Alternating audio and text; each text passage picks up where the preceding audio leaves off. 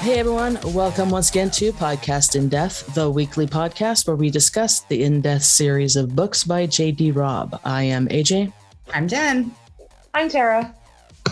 And with us today, we have a special guest. She is a New York Times and USA Today best-selling author uh, of romantic suspense books and uh, she's also been nominated for multiple awards, including the thriller uh, Romance Writers of America's Best Romantic Suspense. That was five times, and twice won the. I'm going to say this wrong.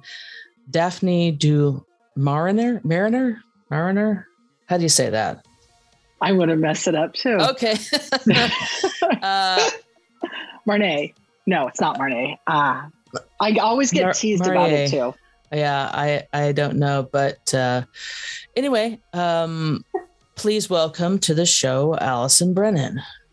Thank you so much for having me.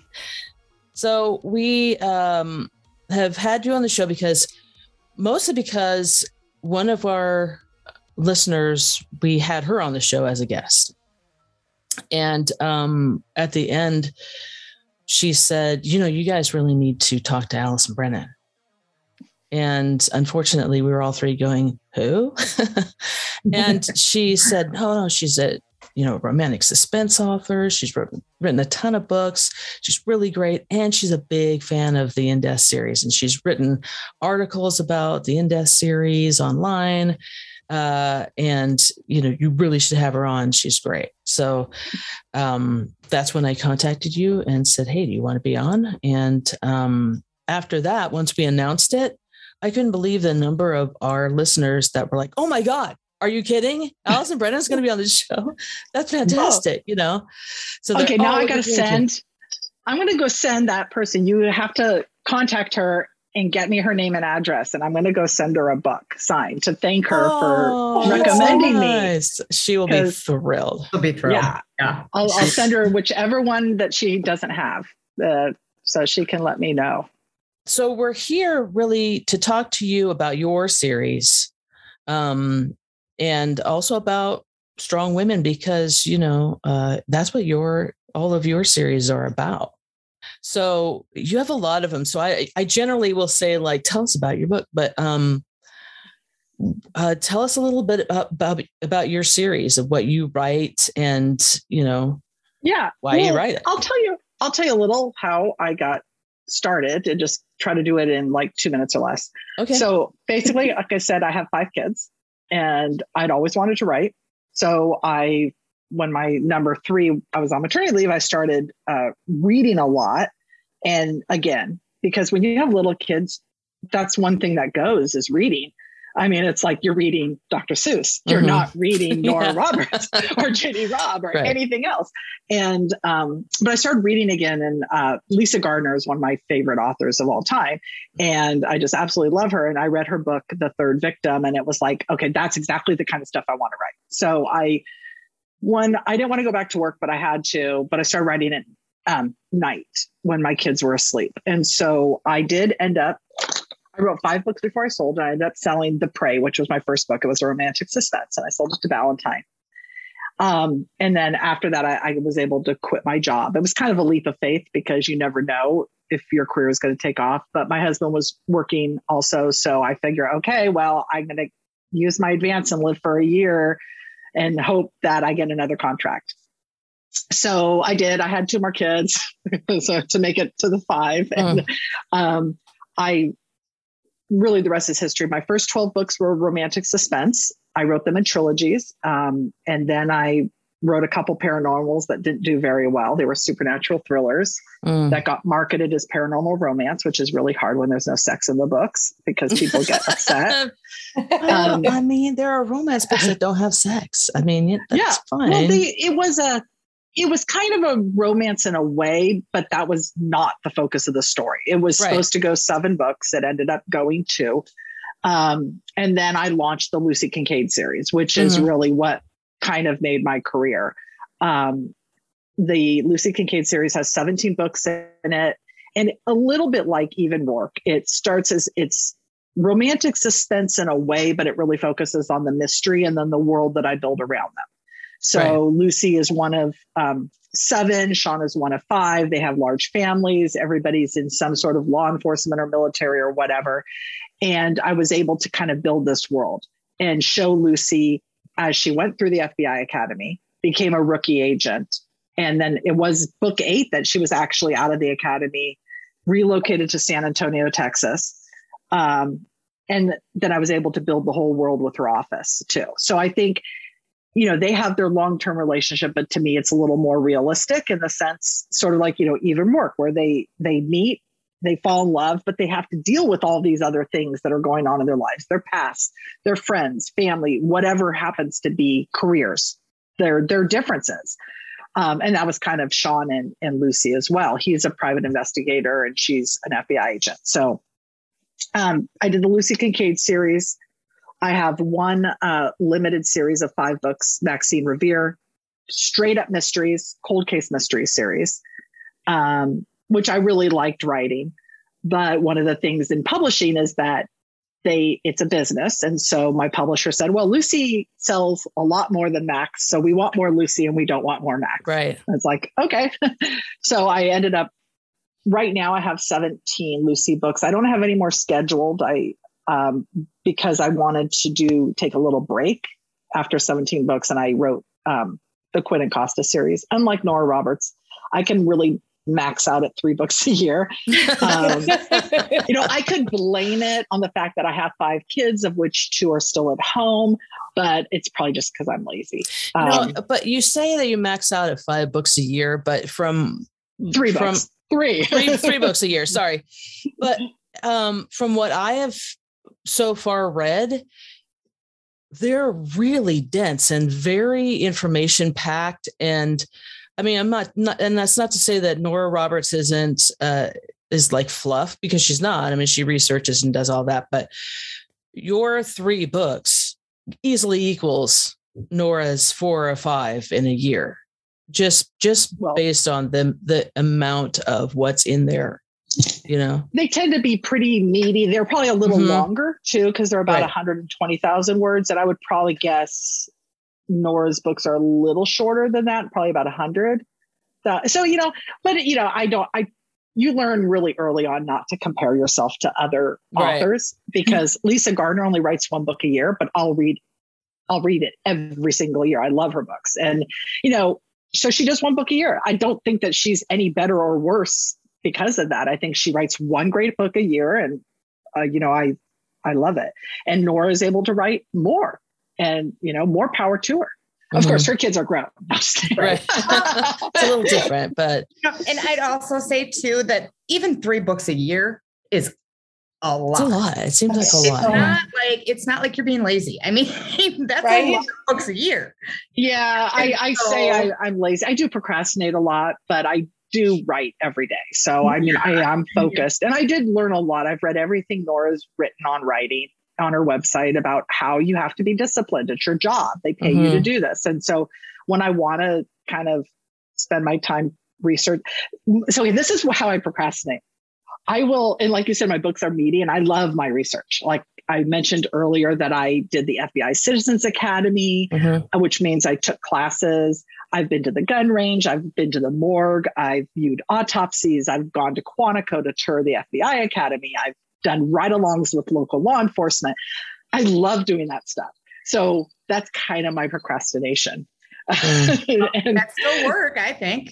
It yeah. is work, but it's yeah. not writing, you know? Right, and so right. then I have to, um, I had a, like, for example, in The Wrong Victim, which I think you said, AJ, you were mm-hmm. reading. Yeah. Um, I did a lot of research about bombs mm-hmm. like days of research. And I ended up talking to a friend of mine who's retired ATF.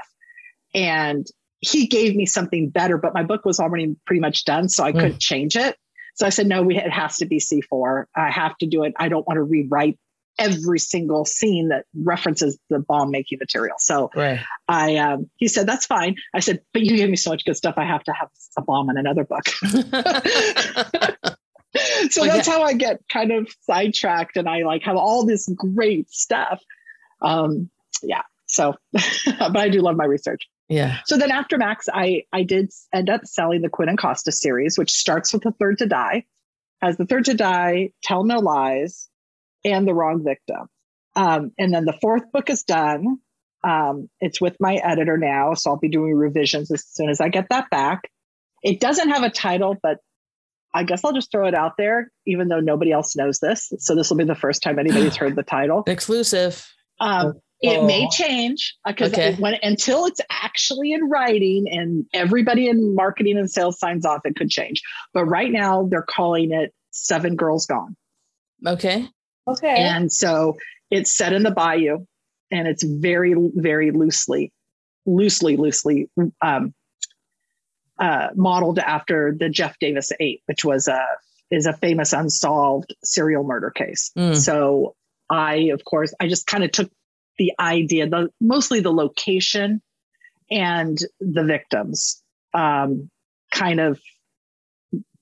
But I resolved everything, and I have no idea if this is what really happened to those poor women. But uh, um, so it is. It's a little darker. I, I know. Be earlier, Jen said that my book was scaring her, so it's a, it's a little bit darker, a little more suspense, a little more thriller esque uh, than from my Lucy Kincaid books, which are more I wouldn't say they're light because they do have some dark themes, mm-hmm. but they're, you know, that Lucy and Sean are going to be fine at the end of the book.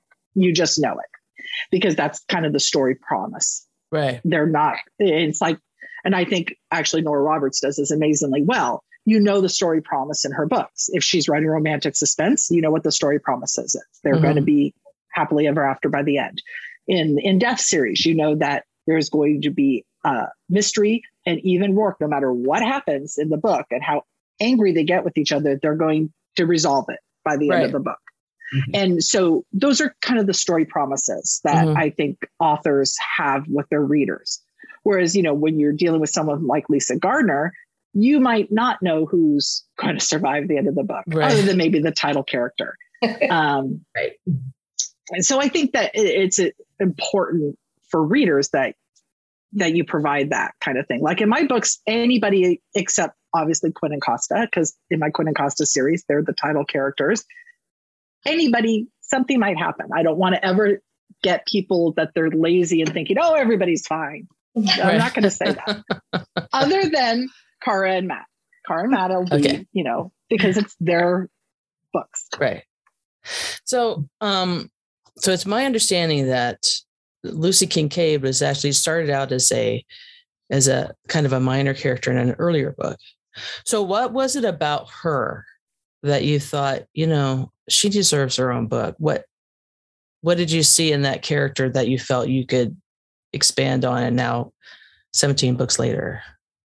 Well, so in I did it my second trilogy was my No Evil trilogy and it was Speak No Evil, See No Evil, Fear No Evil and it was about the Kincaid family in San Diego, and they were hmm. all in law enforcement. Um, they all changed their career paths when their nephew was murdered when he was seven. Lucy was also seven at the time. So Lucy was the youngest of seven, and her oldest sister um, had was Justin's mother. Um, so I fast forwarded 10 years from when that death happened, and everybody had changed. One brother became um, a forensic psychiatrist uh, another two siblings became cops. Uh, another one was a cop, but then he became a private investigator. So I had them all do different things. Lucy was like 10 years younger than everybody else. She was happy. She was a little bit sheltered, a little spoiled. You know, she's in this big Irish Cuban family. And in the third book, Fear No Evil, on her high school graduation, she was kidnapped. And so her family's all there waiting to see her graduate, and she isn't there. So um, it turns out that she had met somebody online. I wrote this book when my oldest daughter was 14 and just getting on social media. And that's when MySpace existed. So I was really looking into what could happen and all the risks and all that kind of stuff. By the way, this daughter of mine is now a cop. So um, she oh. definitely took all my advice to heart about social like, media. Here's what will happen to you. If you Actually, yeah. I um not to digress, but there was an episode in CSI where Catherine, um, her daughter was sneaking out of the house, dressing up inappropriately for her age, um, being out all hours of the night in compromising positions. And Catherine took her to the morgue to show her a dead teenager. Yep, I remember that. I remember that episode. I loved it. Yeah. I said, that is good. exactly, if I was in that position, that's what I would do if my daughter was behaving that way. Yeah. And then the ME said, How dare you bring her here? This is not for her. I said, I was totally with Catherine yeah. on that time. Yeah. And I didn't always agree with her. I did not always agree with her. And I only watched that show for like the first five or six seasons. But that time she was right. So I was very blunt with Katie. I sent her articles of girls who met guys online and then, you know, barely got away and all that kind of stuff. So um, I uh, kind of was obsessed with it when I wrote that book. So I said, well, what if Lucy, who did everything right, she thought she knew who he was, she researched him, she met him in a public place. But what if she didn't know what he looked like? What if he sent her a fake picture? Mm-hmm. You know, mm-hmm. she thought she was meeting a college freshman at Georgetown, which is where she was going to be going in the fall. So she thought he was a year older than her. There was a photo that was a real person who used a real name that she could like say, oh, this is a real person because he was a computer guy and he was able to create this fake persona.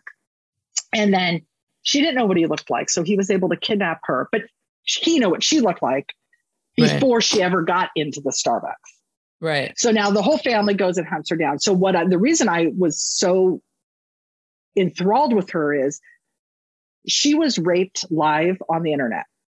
And even though she had her entire life kind of destroyed on her high school graduation, where her she she knew her family knew what happened to her.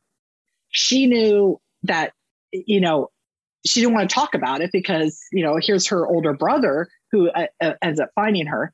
Um, but at the very, very, very end of the book, and I, I guess this is going to be a spoiler, but it is an old book. Um, she takes matters into her own hands and kills her rapist. And it was a very powerful moment for me as a writer to be able to do that in a book and get and basically get away with it because she got away with it. He was unarmed when she shot him. Um, so I just was enthralled with her. I said, she obviously is a lot stronger than I thought she was. And mm. I wanted to explore that. So I decided to, that book was published in 2007. And then the first Lucy book was in 2011. So I decided, you know what? I'm just going to double her age. I'm going to basically make twice as much time pass. Mm. So in the first book, she's 24, uh, about to turn 25. And so I just basically aged her but I didn't age anybody else in her family. I they aged in real time so that mm. I hmm. could keep them 10 years apart, as opposed to they would have been much older and then Jack would not have been able to do a lot of the things he, he's able to do. I wrote a okay. scene once with Jack. Um, he was he's basically a mercenary.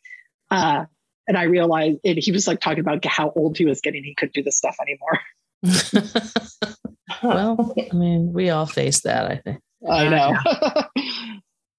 So I I don't know about you know you and and Tara Jen. Uh, so I'm seeing a lot of parallels uh, between Lucy yeah. and Sean and uh, Eve and Roarke. Oh yeah, which I'm sure like- is not intentional, but but it's interesting. Yeah, you know.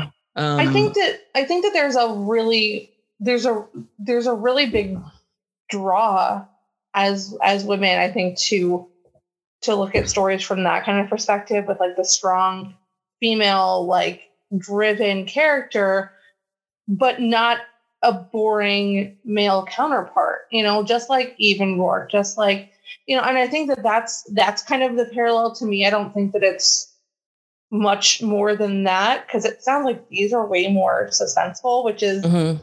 my jam because i love lisa gardner I was like, oh my gosh, yes. Um, and I'm really looking forward to, you know, getting into into your series as well. But I was I was just loving hearing, you know, you give your like it's it's really cool that you're telling us what happens in these stories because you're also the one that created them. If I try to be like, this is what happens in the story, I would be all over the place, you know. I um well I know I think you're right. I I think as a reader, I like to explore these relationships and I like women who are strong women that aren't necessarily simply physically strong. Right. And I kind of use my daughter as a model. So my oldest daughter was in CrossFit. So she is physically strong. Um, she was a CrossFit competitor for years. Um, and she's now a cop and she works out still. And she she is physically strong. I mean, she, and she's little. She's only five four. Mm. Um, but she is five four. I'm you know, little. tough. Yeah, she's yeah. she's five four. She competed in CrossFit. She actually went to the regionals um, at one point. She was oh, ranked right. the 47th fittest woman in Arizona. Wow. One year when she was competing. Great. So, you know, I you take that someone who absolutely realistically can be physically strong, but it's not necessarily where they're going to be just kick ass all the time. You know, they you want them to also be have a core strength. Yeah. And I think this is why I love the In Death series. Eve Dallas is, epitomizes what it means to be both strong physically um, and what which comes from being well trained. She's mm-hmm. a well trained cop, and that's what enables her to be able to take people down and to read situations. So that's one one aspect of it.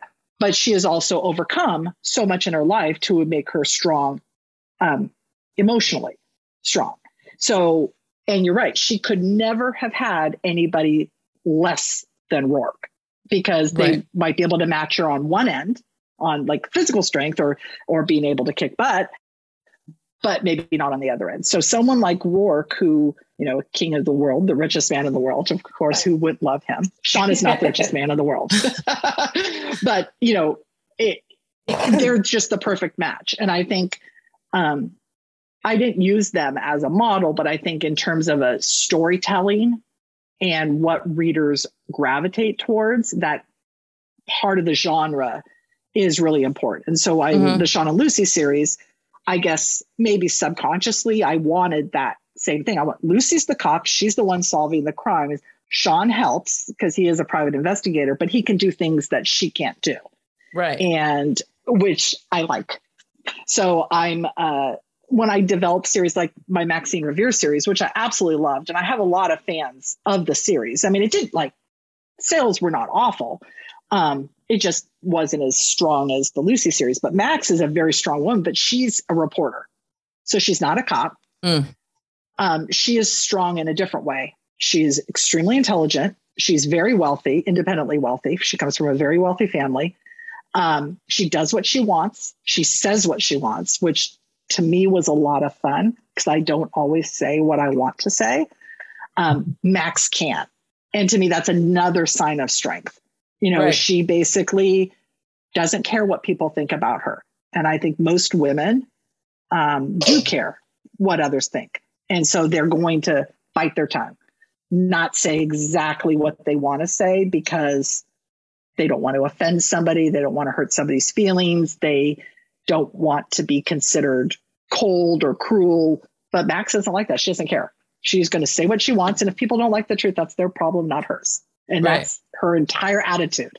Mm-hmm. So I had a lot of fun writing that. And again, that's another aspect of a strong character. Right. Oh, yeah. So that's, you know, the kind of characters that you're attracted to reading. And so and that's also you know who you want to write about which makes a lot of sense. Yeah and so my when i was before i started seriously writing because i've always wanted to be a writer but i you know had kids got, you know well i got married and then i had kids. I kind of i did the marriage first barely but i did. So I was, I was, married in 93 and my oldest was born in 94 so but um i you know when you have kids and you're working full time i worked in the california legislature you just don't have time for everything. So I had to make the time for writing, but I also had to make time to read. The other um, book I really loved at that time was The Search by Iris Johansen. I don't know if any of you mm, read that mm-hmm. one. It was about a search and rescue dog and his handler, who was um, a woman. And then it was Eve's ex husband. I think his name was John, John Logan. I can't remember now. I read it a long time ago. But that was another book that I really loved because it had slightly darker themes, but by the end of the book, you knew these characters were going to be together. And I guess I, you know, I'm still a sucker for romantic suspense, and I still, I still love it, even if I'm not writing it per se. I still love that happily ever after, even if a lot of bad stuff yeah. happens in between. Yeah, yeah, for sure. But okay, so now that you talk about half, happily ever after, for your characters, um, because you know, even Eve and Roarke fans, there's two different camps. Eve and Roarke should have a baby. Eve and Roarke should not have a baby, right? Mm-hmm. So for your characters, do you see do you see that with your fans? Like, do you have fans that are like, okay, uh, when are they going to have a baby, or are they okay? The majority of your fans with you know Lucy and Sean just not not having a baby and just being who they are. I think I do get a few, but Lucy can't have kids. So ah, okay. I, I established that immediately. Um, when she was 18 and when she was raped, she was severely injured and mm. she has no uterus. So she physically cannot have children.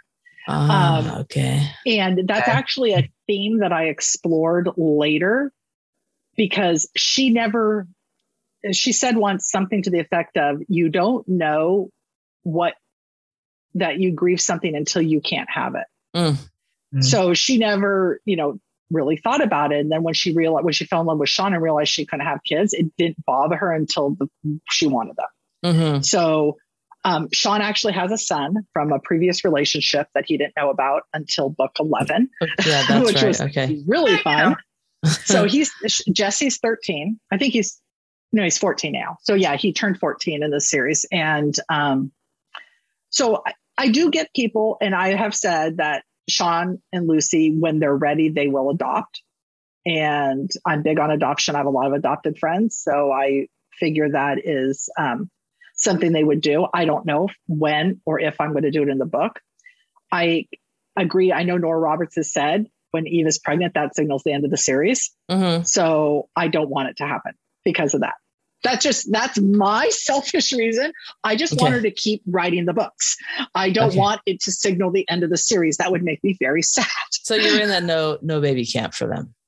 But yeah, well, yeah. literally yeah. only what two and a half years have passed from book one to yeah the book 52 now, whatever it is. Yeah. How refreshing um, that someone knows the timeline. yeah. Well, I, I have read all of the books. I'm looking at them. I have three shelves of them. I some of them are paperback. The rest, when they started coming out in hardcovers, when I started buying the hardcover, um, I just it's one of the things that when you have that short of a timeline, and I kind of did the same thing with Sean and Lucy. They don't mm-hmm. their timeline is shorter than real world timeline. I think right. three years has passed in their world, but the books have now been published for 10 years, over 10 years, uh, 11 now. So I think that's in important. And the same thing with um, Matt and Kara. Now, no one has ever asked me if they're going to get married or have a kid. They do are interested in their relationship though, because mm-hmm. it's going to be a slower burn than Sean and Lucy. Um, okay. It just because of the genre. It's um, I do have some readers that get mad that they had sex, but it's part of their characters. I mean, it's, especially okay. Kara. Kara could care less. Sex is not important to her. It's a release. Um, whereas Matt is more traditional and doesn't like this whole friends with benefits thing. Right. Uh, so I think it's fun to be able to explore a different kind of relationship within a series that isn't really focused on their relationship. Right we had a podcast one time we were talking i can't remember what we were talking about but um, there's a, a, separate podcast that i listen to called fated mates and one of the hosts of that is sarah maclean i don't know if you know any of her books um, I, I know of her. Okay, so she writes historicals, and um, they were doing a show on anti-heroes. And I can't remember the exact quote, but um, one thing they were talking about was how the HEA looks different for a book that has an anti-hero in it um, and it's mostly about instead of being about the happily ever after with the kids in the house and the traditional, you know, it's mostly about um, we're better together. their ending is them realizing that they're both better together. Do you find that that's the case, you know, with your characters? Um, absolutely. I, I think it's an important theme, especially when you're dealing with crime, um, like really dark crimes, that, you know, some people aren't going to just be able to have that happily ever after and walk away from it, you know? Right. And I think um, Matt is just is an FBI agent. He's a little bit by the book, you know, but he can bend the rules and, and stuff, but he's um, definitely a little bit more disciplined. Kara had a very interesting childhood. Her parents were con artists. Um, she was used in their cons. Um, they weren't violent, but they cheated people. They lied to them, mm. manipulated them. They had her lying and manipulating as this cute little blonde girl. And at one point in her life, she was just tired of it. She was tired of being used. And so she started sabotaging them. Um, and that changed her relationship with her parents to where they dumped her with her grandmother. Mm. Um, and so, what I haven't explored this yet, but I've been in the back of my mind is like, why did she not become like that? Mm. You know, mm, what mm-hmm. about her enabled her to say, no, this is wrong. I'm not going to do this anymore. So I will probably have to explore that in my um, in a future book. There had to have been something that happened when she was a young teen that had her saying, "No, I'm not doing this anymore." So I haven't figured out what that is yet, and see that's why I love writing and I don't plot. Right. um, um, so I'm in good company because I know Nora Roberts doesn't plot either. So, um, yeah. and neither does Lee Child. so yeah. or Stephen King. So yeah. I, um, yeah. so someday I'm going to figure out what that is, and right. then I'll write about it.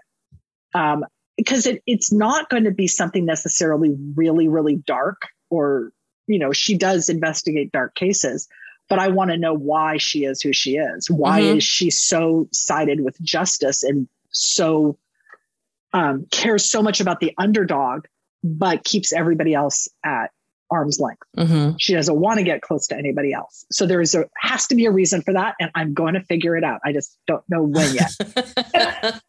That's so funny because you, that you said that because we just read um, Memory in Death. So we're going through the series a book at a time and reading them in order. And we just read Memory in Death, and in that one, you know, that's when her Eve's uh, foster mother comes back. And then it ends up in the end that it that the uh, foster mother's son married one of the one of her other foster kids but didn't know it. And that's who committed the crime. And so there was a little bit of a discussion about you know what was it that made eve the way you know they grew up similarly obviously they both were put into the system they both had trudy lombard as a foster parent but Eve went one way as far as going into, you know, the police department and working for justice, like you said. But um, this character, Zana, went the completely opposite way. And, you know, uh, ended up murdering the uh, foster mother. So it's um, just an interesting question of yeah, yeah, why? Why? Why did that happen with Eve? Why did she not go that way? you know, why yeah. did she ultimately choose justice over the other, you know? I, it's a it's a timeless question. It's the same kind of question as um, abused children. How can some abused children grow up and be relatively normal and nonviolent, and others go and become and become abusers? I mean, it, and you. It, I think it's a question that we can't really answer, which is why we like to explore it in books. Um, right. or, and I think it, it's a very timeless question how can you know some kids that grow up in single family homes be you know grow up and lead normal lives and have a job and don't go on welfare and you know and other people in single family homes they can't get out of that cycle and right. they have you know they have a kid and yeah at a young age and then their kids have kids and you know grandmothers at the age of 30 i mean you i think there's it's what something we can't specifically answer. And so therefore we write about it and come up with answers that make sense for us. Right. Um, and I think like exactly with Eve, you always wonder how can somebody who is so grossly abused as a young kid grow up to basically seek justice for other people who are abused because murder is obviously a, the ultimate form of abuse. Mm-hmm. Um, and I think she's just, I think she is always solving her own case in a way that she's always seen a bit of herself in every single victim she helps. That's kind of how I view it because it drives her. Mm-hmm. And no one was there for her, but she is going to be there for others. And it's kind of, you know, it cleans the slate. And so it's constantly giving her that validation that what she's doing is right and right. just. Yeah. And and I do think I think it is an important question. I mean, I don't overthink my books um, because I think when we write, if you get preachy, I it really irritates me sometimes when authors get too preachy in their books and try right. to like convince me of something. But guaranteed and, your readers overthink your books. Maybe they do. Just from um, experience. I uh, I don't overthink them when I'm writing them, but I do write about themes that I care about. Right. So I think in that regard, um, people probably would know what I care about simply by what I choose to write about. Yeah. And I so I do write a lot about obviously murders and stuff, um, but a lot about justice, a lot about what toll that takes on survivors. I right, do a lot right, of exploring right. about the survivors.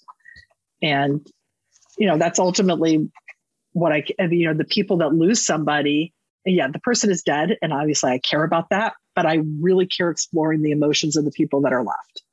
Right. And it kind of it hit home to me in the third book I wrote called The Kill which was actually my first book nominated um, for a Rita for Best Romantic Suspense. Mm. It didn't win, but um, the thing with, with, the kill, I have a hard time writing about the murders of children, probably because I'm a mom and I had mm. kids, especially yeah. when I was writing that book.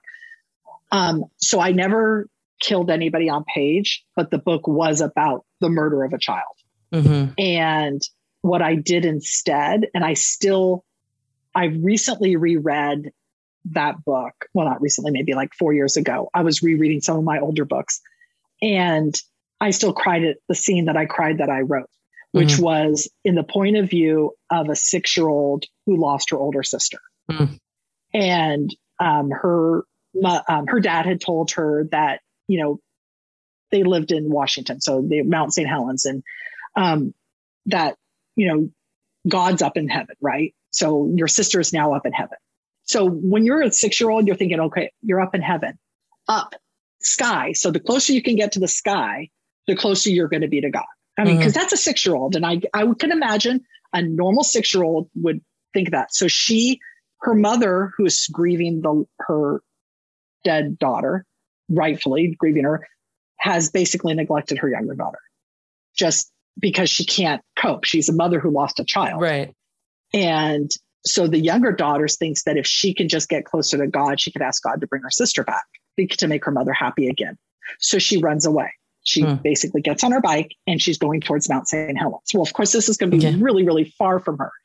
So um, the character uh, who actually her older sister had also been killed, and she's now uh, lab a scientist in a lab in the FBI lab, um, figures it out because she was that little girl who was neglected. And so she sees it in right. that little girl. And so she's able to find her before anything bad happens to her. So I, those kinds of things I do like to explore, even though that scene made me cry and it still does. Cause I just, I think it, I think it's cause I have, maybe because I have kids. I can't imagine what would happen. It's why I could never watch The Killing. I don't know if anybody else watched it. The Killing. It was. Uh, so. It was originally a like a UK BBC show, and then they redid it in the US. And it started with the murder of a 17 year old, a senior. And I can handle that. I mean, I can handle anything, but you know, it started with that. The third episode was her funeral, and she had two little brothers. Mm. And I had a 17 year old and two little boys.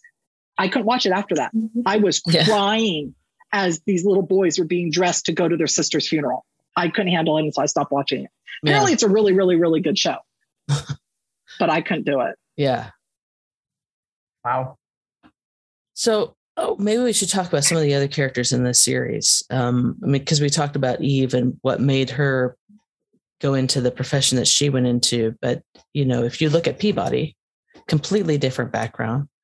And yet she kind of ended up in the same place as Eve. And she's a she's a strong woman as well, but in a completely different way. Well, what I think I like about Peabody the most is that she knows who she is. You know, she is very comfortable in her own skin. She knows that, I mean, and she's also very authentic. I mean, we all, you know, think about we need to lose weight. And we all think right. about, you know, if we just go up this flight of stairs, that's going to make up for what the candy we ate at the bottom. Right. You yeah. know, it's like, I love the way that, but, but she is who she is. I mean, she, um, she's a new ager. She's very confident in what she believes and she sees people differently than Eve sees them, which makes them a good compliment. So right. she she's going to Eve is very black and white in how she views everything. Um, I think Peabody can sense, you know, maybe it's the emotions, maybe it's because of how she was raised with, you know, I recently just listened and I cannot remember the title, the book that her parents came in and stayed at, at Roarke's house. And her, her, oh, which Reunion. one was it? Reunion. Yeah. yeah, yeah. So I um, I just listened to that because I'd read it, you know, ages ago, but it was then discounted on Chirp. So I bought it and I said, okay, this is my morning walk. Um, right. And I just, because I read them all in order the first time, now I'm just kind of, whenever they're discounted, I'll go and buy the audiobook and right. listen to the audiobook. So, um, because um, I, I before you go on, like, isn't Susan Ericksen great? Oh my God. She's amazing. I love her. She's nailed every voice. I mean, the way she portrays Eve, because mind you, I read all of the books before I started listening to the audios. It's the same voice. It's the way I hear Eve in my head. Yeah. And I'm like going, oh, how does she do that? Yeah. I, I don't know how she does that. Um, yeah, she's amazing. Sorry. So, but anyway, so re- meeting Peabody's parents and how she was raised helps helps me understand why she is the way she is. Mm-hmm. I'm I don't know now. I maybe it's just because I forgot because I haven't read the whole series over again. Why she ultimately became a cop in the first place, but other than the fact that she wants to help people, she's always she's a helper type. Yeah. But I don't know if they ever said why she no. did it in the first place. No, she no, never, never never makes it clear. Okay so that I, I didn't misremember anything. Nope, you um, didn't. but I did I did remember from listening to it about how her parents said, you know, you were meant to do this. Yeah. You know, clearly you were meant to do yeah. this. So she kind of got the that praise or the, you know, the clap on the back from her parents that she I think she needed. So she's a but she's definitely in a different way. She's very smart. She's very intuitive. Um, and Eve is intuitive, but she's intuitive more from a street smart perspective. Right. Whereas I think Peabody is intuitive more from a an emotional perspective. She can kind of pick up on people's emotions and how they communicate and how they're feeling. Um, maybe because of her parents, but you know, it's just part of her personality. Yeah. Right. And they're both compassionate. I and but it's interesting they're compassionate in completely different ways. Yes. Oh yeah. Oh yeah. You know. Yeah, Peabody will coddle people, and that's why Eve says, "Okay, you go and you be the good good cop, and you call and you understand them, and you be specific." Eve um, can be compassionate, but she can't coddle anybody. Right. I don't think she would really know no. how to do it, even if she wanted to. Yeah. yeah. And we did. We talked also about um, when we did the episode uh, "Survivor in Death," and that was the one where the little girl's family gets killed yeah, how, it, how interesting it was that um, at a certain point when when the girl Nixie uh, had a nightmare and even Roarke both ran into the room. How interesting it was that they both took the opposite of what the traditional roles of the parents mm-hmm. would be. You know, traditional role of the parent would be the mother goes in and picks up the child and comforts and that kind of thing. But Roarke did that. And and traditionally you know, the dad would go like, well, I'll look in the closet and make sure there's no boogeyman in there. And that's what Eve did. That's what Eve, you know, instinctively thought, you know, okay, this is something I can do. You know, well, I can't do that, but I can do this. Well, and I think it's because she was never nurtured growing up. Right. And yeah. so she doesn't, it doesn't come natural to her. And whereas maybe Roarke wasn't nurtured, he has that nurturing personality where he want a protective personality, where he wants to protect people. And I think that um, I could totally, yeah, that was that was actually one of my favorite of all the books. I did a uh, article for Criminal um, Element about my top five favorite right in death books. Yeah, that was really hard. That yeah. is really yeah. really hard to do. Yeah. Um, so you should know that our um, our listener who we mentioned before, her name's Dana, by the way, okay. um, that told us about you. And I said, hey, you know, since we're unfamiliar, can you maybe um, give us some? Well, actually, asked her, do you have questions? If you have questions, send it to me and I'll ask answer ask you the questions. She sent me like a full on dossier, like yeah, you know your background like and everything. It's like yeah, it was fantastic. So That's how Dana is. Um, but she did uh, send us a link to that article, mm-hmm. um, mm-hmm. and you picked your top five, which are what? Well, I don't remember now because I wrote that like two years ago. Uh, it's probably I know here. Um, it was um, Naked in Death because it's I just read one. It in the article when I read it the other day. Yeah, I know Naked in Death was on it. Yeah, Apprentice. I know. Pardon me. Apprentice, you put Apprentice on there. Yeah. Mm-hmm. Um, you might have to remind me which ones those were. The one New York to Dallas, uh-huh. I think, is on there. Mm-hmm. Um, the one where Roarke's ex girlfriend comes back. Innocent, yeah. Is that Innocent Death? Okay, so I can't remember the titles. Um, and uh, there's a very specific, I think that was one of the most masterfully written of all of them in terms of their relationship yeah. where you agree with both of them and then you're yeah. mad at both of them. Yes. I mean, because usually when they're when they're disagreeing on something and they don't do it in every book, but when you have a fundamentally disagreement and you can completely sympathize with both of them and go, my God, they're both right but they're both wrong and you don't know and you're like going how do you fix this? Oh that i love that book. I love yeah. that. That was masterfully to knock their heads together the entire book like but you understood. no, you I understood it. how they could react in those ways because their characters it was pitch perfect in terms of their character. Mm-hmm. and it Agreed. I, uh, so what was the fifth one that i put down on there? Obsession i don't remember Obsession. Obsession. Obsession. Okay, now which one was that? that was the 50th book. That was the one with the um she was a crime lab. Yes, the crime oh, yeah. lab. The crime lab one. was okay. Yeah, she um or sweeper. Wasn't she a sweeper? I want to yeah. say. Yeah. Was she a sweeper? She was a sweeper, I think. Okay. Yeah. And she But yeah, she came was, into every crime scene. Yeah. That right. was that was really good. I like that. Yeah. Yeah, that was a good one. Maybe because I love it when you have somebody that is technically smart that's trying to get away with uh, a crime. yeah. That's what we are always saying. We're always like, these are more fun. yeah, they are more fun when the criminal is smart because there's been times that we're like, this person is an idiot. Like, right. How is he not catching this person? Seriously. Yeah. And honestly, the, I mean, I love the series and she writes very, very few duds. There's probably only been maybe two or three that I'm like, eh, this this wasn't great. Um, but most of them I really, really enjoy. I have not read the latest one, the one that just came out. I started it, but then I had a deadline and mm. I can't it, I can't read. I read like nonfiction when I'm on deadline or listen. I mean, I do listen to the audiobooks, but that's yeah. because I I walk every morning and I have to listen to something. Otherwise, I won't walk my five thousand steps. Right. Unless I'm listening to something. So actually, I'm listening to Portrait in Death right now. Okay. That's um, a great one too. That's a good I, one too. Yep. It, I know. I and I didn't realize when I started listening to it which one it was because I read it and now it's coming back to me. Um, and I was like, I just have feeling for Roarke in this one. I just have oh, yeah. a yeah. Yeah. This, so that's another it, one where you want you like you just just talk to each other. What is wrong yeah. with you? Just communication. yeah. But you can understand. Yeah. Oh yeah. Oh, oh yeah. i can understand. I can understand this one a lot better than the innocent in death one even though i understood it because it was it was so in character. It was right. like their worst of their characters. It was mm-hmm. like their or right. their personality i should mm-hmm. say that came out.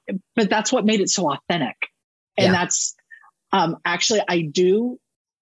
I will say, okay, now that I'm thinking about this, I do look to the In Death series and how um, Nora Roberts does conflict when mm. I look at Lucy and Sean's conflict okay. because you can't have a conflict between the two main characters in every single book. The, right. the roller coaster. Right. It would be absolutely um, just unrealistic. And you're the only thing you would think of is why are these two people still why together? If all together? they do, right, right. Yeah. So to right. make it authentic and to make it real, it's probably roughly every five books where they have an interpersonal conflict. Whereas the other books, they get along fine and they complement each other perfectly. Right. And then there's going to be something that happens and it has to be in character where they're going to butt heads. And um, I think that Nora does it amazingly well because if it was every book, I probably wouldn't still read the series. It would be like, yeah. oh, because it's just said, okay, it's fun, but it's just such an emotional roller coaster. Right. Um, and so I did take that as a life lesson for my own writing and saying, okay, if I'm going to have a long running series in Sean and Lucy, mm-hmm. they cannot have a major conflict in every book. Yeah. So I think they really, um, they have like little conflicts, which are, I think, over the normal course of, um, you know, just life. Oh, yeah. But their real big conflict was in the 11th book when Sean found out he had a son and didn't tell Lucy right away. Mm. Um, and that was an emotional roller coaster for both of them. Uh, so that was when I kind of said, okay, I'm going to go all out with this. I'm going to do everything I possibly can because they are already engaged. And are they even going to get married? And right. I didn't know until the last chapter if they were going to postpone the wedding because that's how emotionally draining it was for them, both of them. So, but I think she does it better than anybody in having those ebbs and flows over the course of the series. Yeah. Because, mm-hmm. like you said, there's there's hardly any clunkers in there, you know, among no. this series.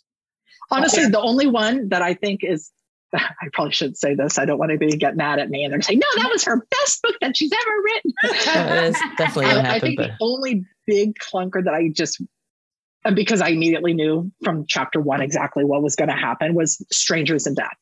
And it's because of the mm, title. Mm-hmm, and it was mm-hmm. like, okay, okay, well, you know what? Yes, that is one of my all time favorite movies. Yeah. And I know exactly what's going to happen. And mm-hmm. so it just wasn't exciting at all. And I, so I have no right. desire to reread that one. And I'm, I'm looking over at my shelf trying to see what was some other really, really good ones. Um, yeah, Survivor was one of my favorites. Um, what are some of the other ones? Uh, what about treachery? Even... Uh, treachery was um which she, one was that? That was the one where she um went after the uh, the other police lieutenant, the police lieutenant that was in what was she in? Illegals. Illegals. Illegal. Renee oh, I Oberman? vaguely remember that one. That was a oh. while ago. Okay. Yeah, it was a while ago, but that's I think that's on our list. Oh, that's on your top five. First, so the first book that you read was Conspiracy, correct? Yep, and that was like book seven or eight. Right. It was seven. Yeah, it was seven or eight. And then I read, I read Conspiracy in Death, and I read everything that came out after that in order. And then I went back and read the earlier uh, Naked in Death, and I think I'm still missing one or two of the earlier books, but now I got to go treachery in death, and I'm going to have to go download that on audio because uh, if you guys said, because I don't remember, I vaguely remember it, but it's not at the top of my memory like some of them. Okay. Yeah. No, that's very much one of our favorites around here. And so we've, we've discussed yeah, it. For whatever reason, Treachery is one of my like comfort listens. I don't know why and and you know we always talk about like what are our favorite books and treachery is one of those that i always listen to i can't articulate to you why and that's so weird for me because i can usually say well it's because of this or this for treachery I, I don't know but it's just such a great book i'm not sure why it's in in it uh, because it involves peabody yeah um Yep. Peabody very much in the forefront. Has to step up and and be that strong woman in that book. Um, maybe that's it. I'm not really sure why. The number I of times they say fuck. I don't know. The number of times they, say fuck is they say fuck the, a lot in that book. Dana told us that that was the book that they Dana said. Yeah, the most amount of fuck. She went and counted every single time that I and she did a spreadsheet. This is why we love Dana. This is why um, I love you. Anyway, you know, so. I what what I think um the appeal of, of treachery um is to a lot of people is that you're so invested in everyone already. Like there's there's no outliers. That you don't have a you don't have a victim that you meet at the beginning of the book that you're like. I mean, you do because they have the the case at the beginning. Mm-hmm. You have a victim that you're like, oh, I have to learn all about them while Eve learns about them, and while she pursues, you know, their murderer. Like our focus is not about that. It's about all these characters that we love and care about.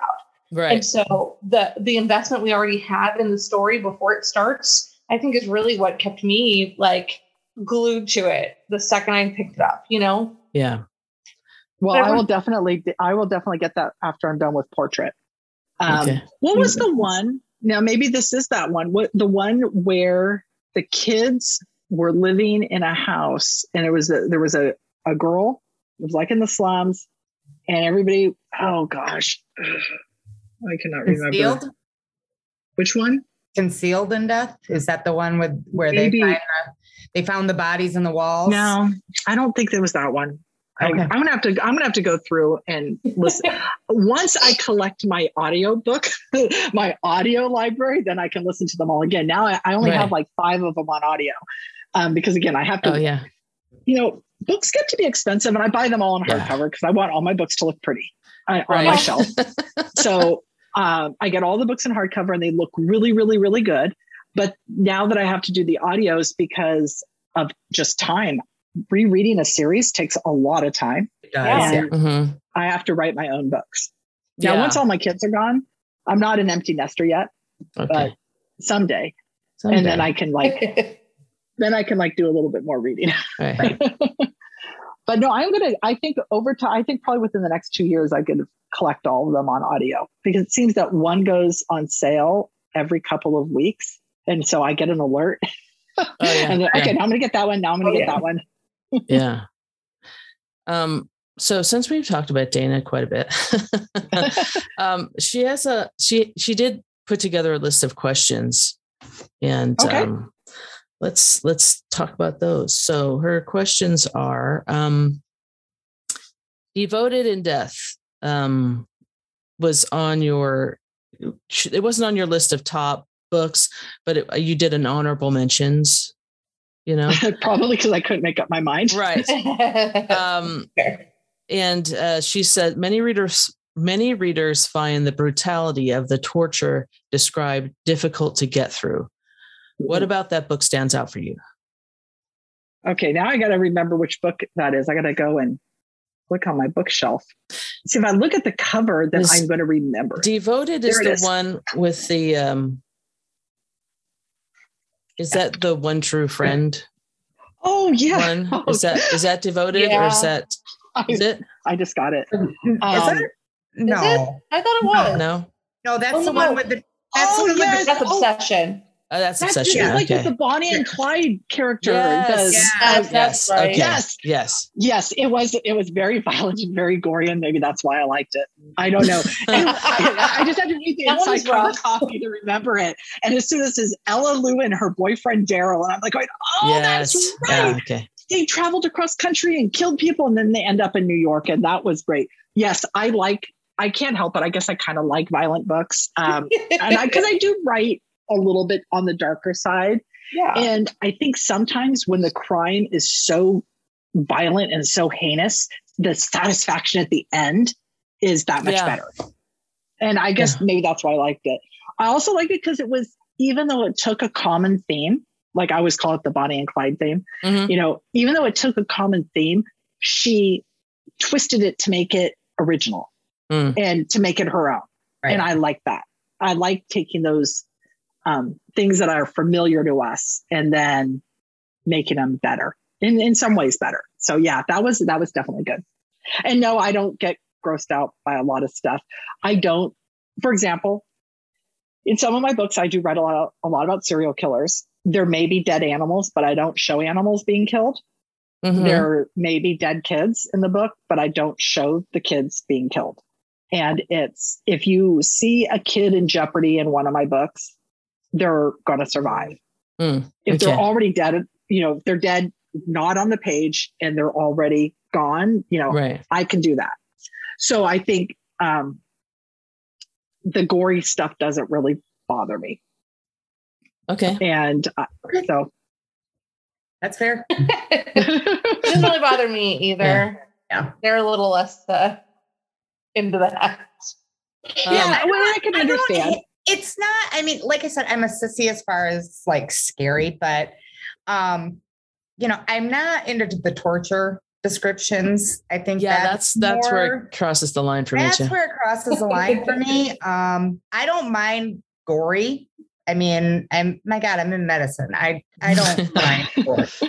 So that's not um, you know, that's not a thing. It's just I don't know. It's the torture. I think it's more. It's okay, more, don't read Sudden Death then. Sudden okay. Death is Jack Kincaid's book, and yeah. it's it's one of my favorite that I wrote. So it, it's a one of my romantic suspense titles, but there is torture in that book. Okay, and yeah, it, it's, it's, just. Uh, I think it's the psychological mm-hmm. aspect of it. I don't know. I just yeah, it's.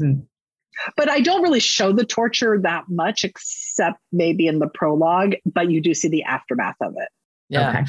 I was it's interesting because um we were just so I have a daughter and she's um she's in her 30s. She's in her 30s now. I'm sorry that's from I know my oldest okay, 28 and I feel like, oh my God, how did I get a yeah. 28 year old? Oh my God. Um it's like she, cannot be in her 30s. She's still I know, right? I know, right? I know. Um and she just recently saw the Saw movies and she's not into horror. And um so we were talking about it and I told her that I, I can't do Saw. I did the first one. I can't do it. And um, we were talking because she, she, was like, well, yeah, but you watch like Walking Dead and you watch other gory things. and I was like, and I, for me, I feel like the difference is in Saw, I could see that happening in real life. In Walking Dead, it's like there's not zombies. So zombies it doesn't matter if somebody happen, cuts right? a zombie head off. Who cares? Like, you know, so and same with supernatural sometimes there was gory stuff in there but you know i mean who cares it doesn't matter but saw it's like yeah if i if i feel like it's something that could actually happen in real life then i'm like ugh you know that's yeah. where it crosses the line See, we, we should we should be best friends because I love The Walking Dead and I love Supernatural. I know, I know. Did we just become best friends? I think the reason why, yeah, um, the reason why Walking Dead works so much is the characters. I mean, yes. it's all about the characters. It's yeah. about the survivors, and you. It's about the worlds, and it's about society and and human nature. And I, um, yes. um, it's funny because uh, I watched that with my boys, and we loved it um, my husband never wanted to watch it. It's about zombies. I don't like zombies. Yeah. And then finally, my oldest son convinced my husband to watch it with us. And so I just recently rewatched the entire first 10 seasons. Mm-hmm. And we haven't started on season 11 yet because we've just been busy. Um, but we watched the entire first 10 seasons and my husband ended up loving it. He goes, okay, you were right. It's like, why? You didn't listen to me. I knew he would like it because of people like the governor, which, yes. you know, we worked, we worked in the legislature together in the California yeah. state legislature. We know people like that yeah. and all the interpersonal things. Um, but he, no, he had to wait until my son. And the same thing with Breaking Bad. I told him to watch Breaking Bad. And it was finally Luke that said, oh, you know, you need to watch Breaking Bad. It's really good. You're going to like it. Yeah. And then my husband became obsessed with it. so, and Better Call Saul, so, which we right. like. Yeah. Boys are dumb. I know. Yeah. Well, no, he only listens. I guess he only correct. listens. WandaVision. There's another one. So we're going to go see the multi. Uh, WandaVision's a Marvel universe. sorry. Um, but you know, so, come on, Jen. I know. you know. My boys and I love Marvel and, and well, DC too. I think we're yeah. more DC than Marvel, but um, so we're going to go see the multiverse movie tomorrow with Doctor Strange. I'm seeing it tonight. And uh, yeah, so we're, we're going tomorrow. I already got the tickets. So my son Luke says, you get dad to watch WandaVision. It has to watch WandaVision before we see you see Doctor Strange. So I got, I got Dan watching that now, streaming it, so that we, we can yeah, watch you it. You have to watch WandaVision and Vision, and you had you're supposed to, you need to watch the Marvel What If too. Marvel What If? What was, I haven't Disney, seen that. It's on Disney Plus. Okay. It's um, I haven't seen that. Okay. Is it a movie or just a short thing? No, it's a short. It's a they're it's like they're short, like 20 minute maybe episodes and there's a bunch of them but the doctor strange specifically that episode is apparently plays into the movie so oh i'll ask my son about that because he didn't tell me i had to watch it oh. he said oh we didn't have to watch loki to understand doctor strange because we, no. we watched loki too but yeah, well i mean we've watched them all but yeah but the um they're fun oh yeah yeah i i now, love, there's I'm another all one. about the mcu Okay, so now we're talking about strong women again. Mm-hmm. Wanda. Mm. Talk about she is fast becoming one of my favorite Marvel characters. Yes. After, I mean, I did like her in the you know the two parter titles. You know what I'm talking about? The two parter with Thanos. Um, yeah, Avengers. I liked her in that, mm-hmm. But WandaVision so good. she really shined. So good. And you could yep. feel her pain and what she was trying to do to keep her life together mm-hmm. and to keep everything the way she thought it should be. Yeah. And I just, it was really powerful. And I think that yeah. even if you weren't a Marvel fan, it's still a good. It's a good watch. Hmm. Yeah, it's a good watch, even if you don't know anything about the series. Honestly. Anything about the universe. Yeah, um, yeah, but no, it's I, I I love it. I mean, I'm I'm a comic book fan from way back. I, so I mean, yeah. You want to nerd out about that? I'm your girl. but yeah. Okay. Well, it helps that all my kids are interested in different. Like my daughter Mary loves everything Spider-Man um, and Batman. So she's like really into the Spider Man Batman. And then my son is really into all of the Marvel stuff. Okay. Um, so everything related to Marvel. And um, so I get it kind of from both angles. And Mary doesn't love Marvel. She didn't love the Avengers as much as she liked. Well, of course, it is Tom Holland, you know, the Spider-Man right. movies. Right, right, right. and so then yeah. we had to go watch the the Tobey Maguire movies, and now we have to watch the Andrew Garfield movies. Right. Mm-hmm. yeah. Of course, yeah. No, it's fun. It's fun, yeah. Okay, let's let's see. Let's move on with Zana's questions. Um, so getting back to in death, what secondary character are you most eager to see how their story progresses? Hmm. She's actually really um, done a good job of giving us some basic I think what I wouldn't mind, and I don't know if this would ever happen. I know that she's done a little bit of it. There's two things. Because I like writing teenagers, I like to see what happens to them down the road. There was a couple of teenagers that have been introduced over this over the series, like Nixie. Then the the other girl that now I cannot remember Quilla. who Quilla. Is it maybe it is that is who what was that mm-hmm. book? That was concealed, wasn't concealed, it? Was that concealed? Think, yeah, yeah. Okay, then that is the one I was thinking of with okay. Willa. Mm-hmm. You know, yeah. like so you have Nixie, you have Willa, you have the boy that's the computer genius Jamie. that Roarke was helping. Mm-hmm. Um, I, am awful with names. I told you, I can't even get my kids to. Um, I would love to see maybe a story kind of focus on them. Maybe they can, you know, like in college, you mm. know, collegiate well, in death or something like that where they're all in college together maybe and something happens and they kind of take the lead on it and eve um, and Roarke come in and back them up you well see i don't want to spoil but you haven't right. finished abandoned in death i'm just going to say that and that's What's it that's the newest okay. one you, you, said you that's were the newest one yeah that's the one that they find the body and uh-huh. i started reading it but then i had to get into my books also, yeah. I judged the Edgar Awards, and that took a lot, a lot of time yeah. reading time for me. Um, I'm sure. So I'm not going to spoil so, anything, but I'm just going to say. Okay, but that that was one, and then the other one is I just really love the relationship between Trueheart and Baxter, mm, and I wouldn't yeah. mind. You know, I kind of would mind learning a little bit more about about them. But I think she she's done a really really great job of giving us solid backstories mm-hmm. of all of the characters. I agree. You know, so we yeah agree. You know, I don't think there's anybody like it. I mean, I love you know Peabody and um, uh, McNab getting the house. I mean, she's building it up really well, and I don't feel like we're missing too much. Right. I can't think of anything. Okay. Like what that. about you guys? I I would agree with that. Yeah, I would too. I mean, wow. there's all, obviously, I think there's there's secondary characters that we all would like to see more of. Oh, yes. Yes. But you just sure. can't you just can't bring every secondary character. You, you probably know this. No. You can't bring every single secondary character back in a book, you, you know, in a series. You probably know this better than us. Yeah. yeah. It, and no matter how much you want to. Yeah. And that's yeah. that's kind of why I think I I loved being able to do Lucy is because I was able to bring she was a secondary character in Fear No Evil, and I got to give her her own series, and that yeah. made me very happy. Yeah, we like that. Um, so we already talked about uh, even Roarke having a baby. uh, what are your thoughts on the candy thief? The identity of the candy thief. What is your? I am, I am always. I am just dying to know who it is. Um, I have a feeling it's probably somebody.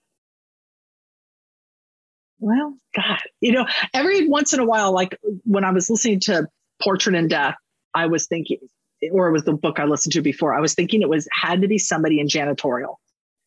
But then I'm thinking because they can get in and out and nobody really sees them. Mm-hmm. Um, but then I was thinking, well, what if it was somebody like high ranking, like Whitney? But then everybody, you would see him coming in. He wouldn't Right. People would notice him. So I don't think it's that. And I don't think it's Peabody. Um, I don't think she would be able to hide the secret that long. Mm-hmm. No. Um, yeah. I, yeah, she's not deceptive. Um, I don't think it's McNab because he would have told Peabody and mm-hmm. then she wouldn't be able to keep the secret. Um, I thought maybe for a long time it was Feeney because he could be sneaky and he could get down there without really people know, noticing him. And he would probably be the one that would be most likely to think that she would hide it and be able to know where she would hide the candy because he trained her. Right. So it's either uh, janitorial or Feeney. That those would okay. probably be my guess, but I don't know. Okay. Actually, I was thinking about this listening to the last book because I was going, what if she never tells us? What if we never know? Yeah. what if she doesn't know? It would be horrible. See, I think for me, I mean, we've done we've done an episode about this actually, but for me, it's always been um I just I think it's everyone. I think they're all in on it. I think it's the whole bullpen. It's an initiation. I think, I think it's an initiation, right? When they first come into the bullpen, you got to steal the from da- you got to steal the candy from Dallas's office.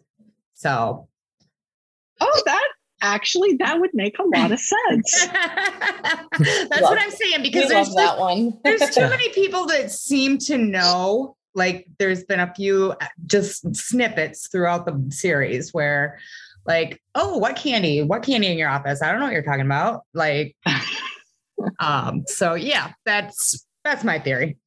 Yeah, that actually would make a lot of sense. Yeah. Um, so her last question here is um, you have several pets, including a cat, Nimbus. This is how much Zana knows about you.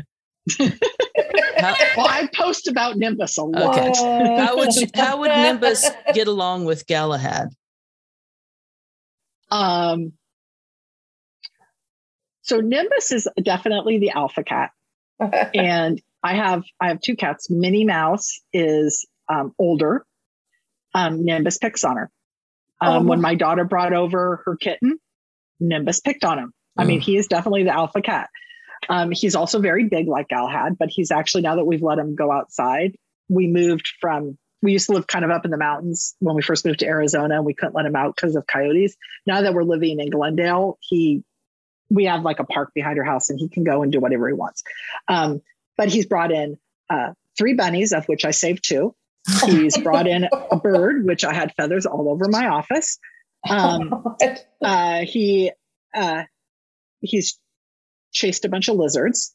So I think basically he would take the run of the house, and Galahad would just ignore him. I think I think Galahad because Galahad is good at ignoring what mm-hmm. annoys him. Yeah. So I think yeah. that he would probably just ignore Nimbus and Nimbus will go outside into the gardens and catch all the birds and the rodents and stuff and bring them in to tell you how much he loves you. There you go. I like that. yeah, I like that too. I feel like that's on the nose. I mean, I obviously don't know Nimbus, but we do know Galahad, and I feel like that's how Galahad would be around any cat. Like, yeah, yeah I don't have time for you. yeah. I don't have time for you. Just do not try and take my humans. Leave me alone. Right. Yeah. yeah. Well, Nimbus Nimbus is definitely my my cat. He jumps up on he sleeps at my feet every single night. He comes when I call him. He uh, gets sad when I'm not at home. He sits Aww. in the window and waits for me.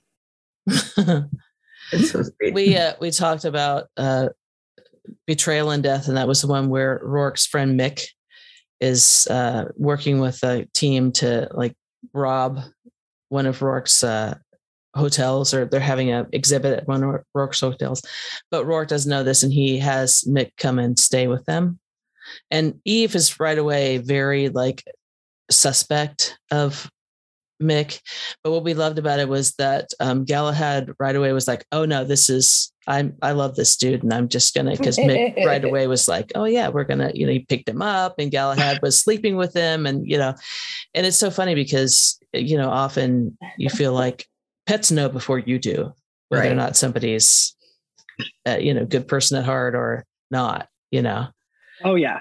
And Sean ended up being a good person at heart, so Galahad knew that ahead of time, was trying to tell Eve, but she was still like, mm, no, this person's sus. but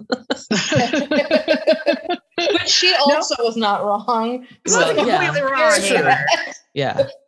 Um, well, you can have a good heart That's and right. be a good person and do the wrong and thing. still be sus. Right. As we know, Roarke does that all the time. Yes. Exactly. Indeed. Yeah.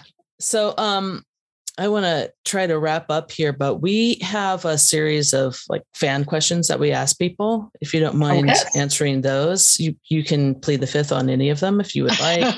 but they're easy questions. I mean, I think uh, we've already talked about one of them, which was your favorite in death book. You, yeah, you told us your top hard. five. You you can't yeah. pick a favorite.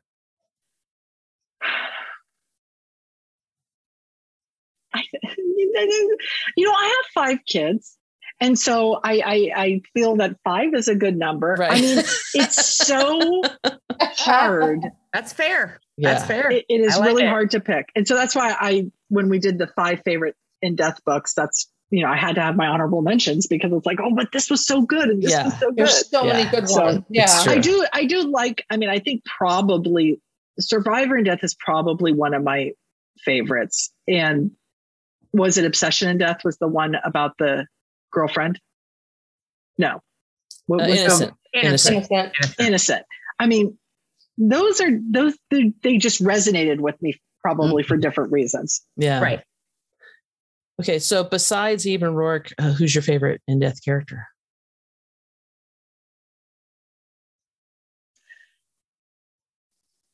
God, that's putting me on the spot. um, you know, I I really kind of have a soft spot for Somerset. Mm. And I mean, I mean, I love Peabody and I love McNab, um, you know, because they're so fun. Um, and they're just great supporting characters. Oh, but yeah. I, I guess Somerset, I love his backstory. Mm-hmm. I love that he is a little bit older, that he has this history of, you know, with the urban wars that really even Roarke don't have, but right. he has, and it kind of colors his perception of everything. I like how we don't know everything about him. Right.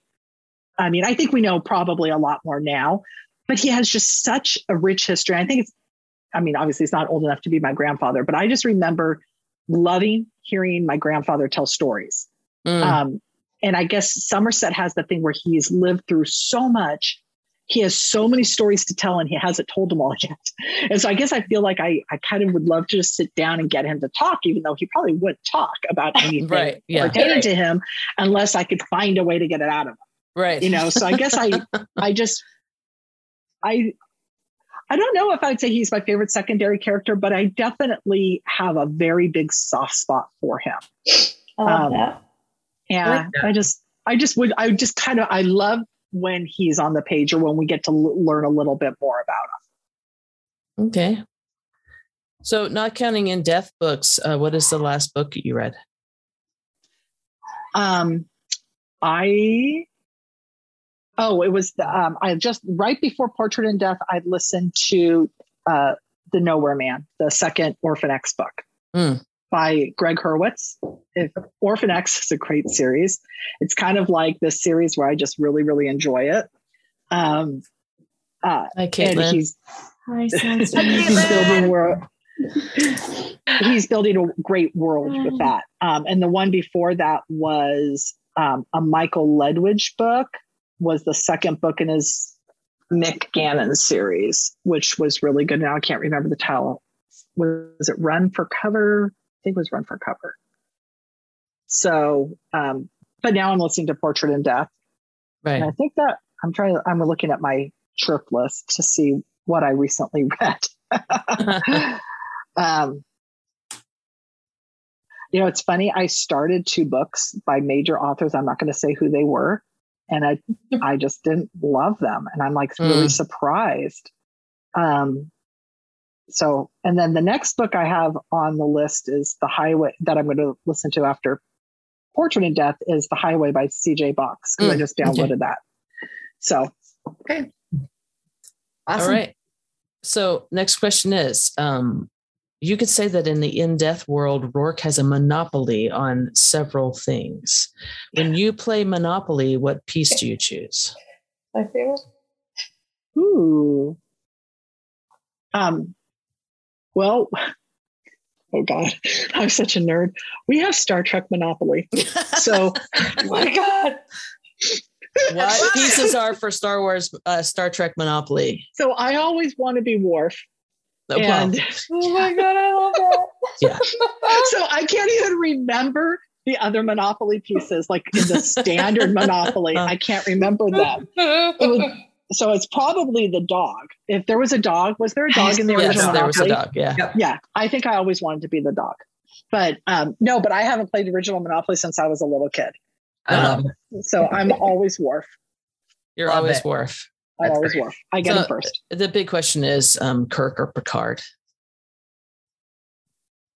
Oh, see, that's hard because I'm nostalgic. So I love Captain Kirk, but he overacted everything.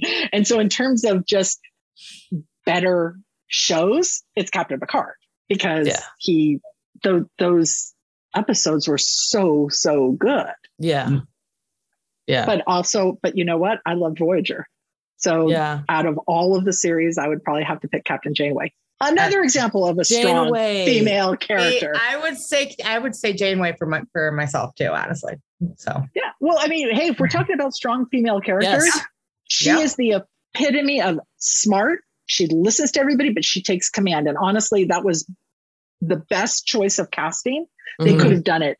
They could have screwed it up. They could have had somebody that was like bitchy. They could have had somebody who was you know, too sexy, not pretty enough. I mean, they that was the best casting, yes. I think, yeah, for the first female captain. Mm-hmm. Agreed. 100%. Yeah, me too. Um, we know from Immortal that Roarke sings in the shower. Do you sing in the shower? No, I can't sing, and I sing worse in the shower. That's fair. That's fair. Yeah. Um, what gadget from the in death world would you most want to have today? Ooh, probably the auto chef. I am so tired after five kids. I'm so tired of cooking. mm-hmm. I want some, I want it to be done for me. yeah. I'd love to, I love, love, love, love the auto chef.